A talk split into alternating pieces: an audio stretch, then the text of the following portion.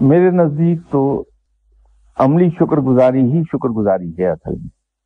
اور وہ عملی شکر گزاری کس طرح سے ہے کہ انسان اپنے آپ کو بالکل عاجز اور بے بس بندہ جانے۔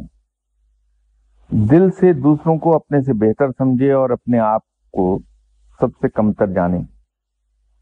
ہم لوگ اللہ کے رزق عطا کرنے پر اس کی شکر گزاری زبان سے کرتے ہیں۔ اللہ تیرا شکر ہے، تو نے بڑا رزق عطا کیا۔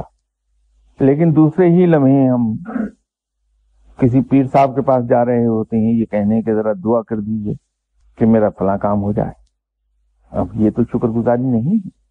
یہ تو ایک طرح سے رب کا شکوا ہے۔ اگر اس کے برعکس یہ ہو کہ جو کچھ میرے پاس ہے ذہنی، مالی، جسمانی صلاحیتیں جو کچھ میرے پاس ہیں۔ یہ میری نہیں ہے میرے رب کی عطا کردہ ہیں، میرے پاس تو یہ امانت ہے